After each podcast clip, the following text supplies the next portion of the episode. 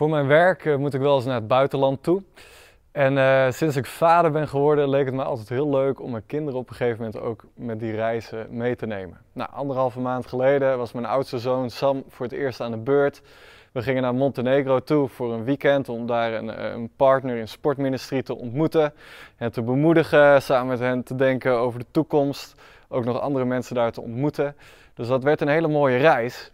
Alleen ik had van tevoren bedacht, ik moet Sam ook een beetje voorbereiden op wat ik kan verwachten in een land waar het toch uh, iets armer is. Dus ik had hem verteld van, er zijn daar ook mensen die hebben niet zo heel veel te eten.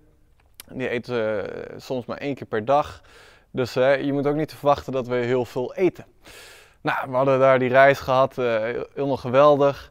we waren weer terug in Nederland en een week later zaten we op een zondag in onze community.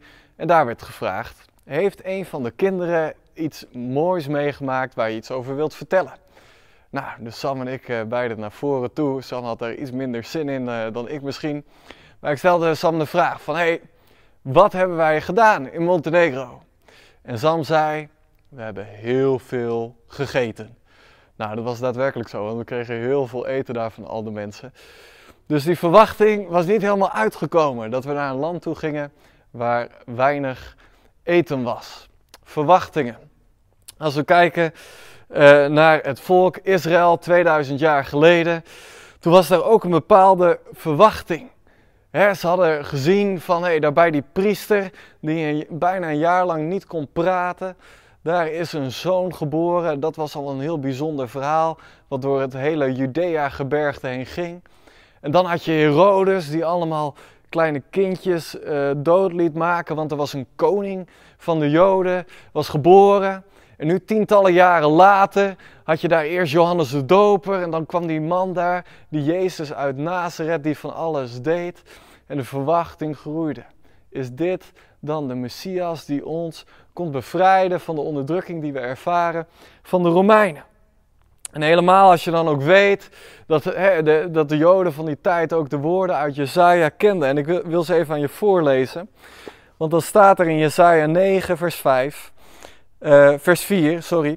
Ja, elke laars, stampend met gedreun, iedere soldatenmantel gewenteld in bloed, zal verbrand worden. Voedsel voor het vuur. Want een kind is ons geboren, een zoon is ons gegeven en de heerschappij rust op zijn schouders.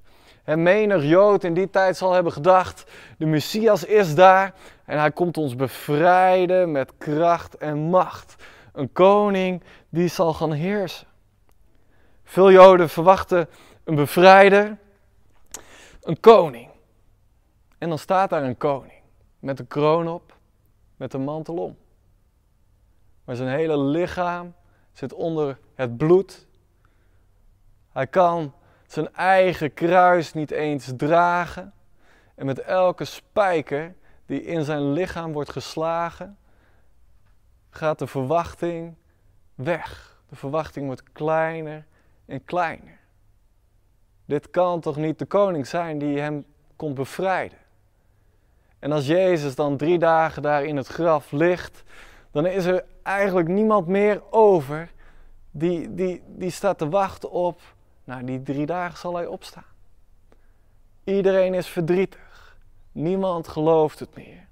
De verwachting is weg. Kunnen we dan maar beter geen verwachting hebben als die toch niet uitkomt? Als ik naar mezelf kijk, dan, dan vind ik me vaak wel een optimist. Dus ik, ik hou ervan om, om dingen te verwachten, om groot te denken, om, uh, om, om, daar ook het positieve te verwachten in, mensen, in, in, situaties. Maar is het misschien dan beter om maar niet te verwachten? Want dan kan je het ook niet verkeerd begrijpen, dan kan je niet teleurgesteld raken. Het lijkt redelijk veilig om te geloven met niet al te veel te verwachting. Ik denk alleen dat dat niet bij geloven past. Want als we in Hebreeën 11 vers 1 dan lezen, het geloof nu is een vaste grond van de dingen die men hoopt en een bewijs van de zaken die men niet ziet. Dan is onderdeel van ons geloof juist die verwachting hebben van wat we nog niet zien, maar juist hopen op wat zou kunnen komen. En dan komen we uit bij Paas. Waar het lijkt dat de verwachting van overwinning uitloopt in vernedering. de verwachting van een mooier leven alleen maar dood brengt op een verschrikkelijke manier. Waar de verwachting van de strijdende koning juist de leidende koning toont.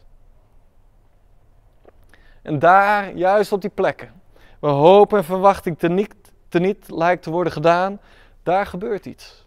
waar Jezus begraven en onzichtbaar lijkt, daar neemt hij terug wat gestolen is.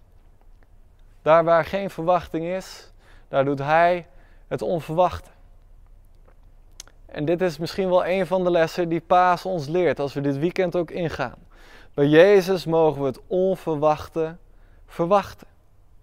Zien we dat niet door de hele Bijbel heen? Niet alleen maar in de evangelie, maar in zoveel verhalen. Waar we bijna niet meer durven te hopen. Waar de verwachting uh, weg is, verdwenen. Dan gebeurt juist het onverwachte. En daarom wil ik jou deze paasdagen juist ook zegenen met deze woorden. Verwacht het onverwachte.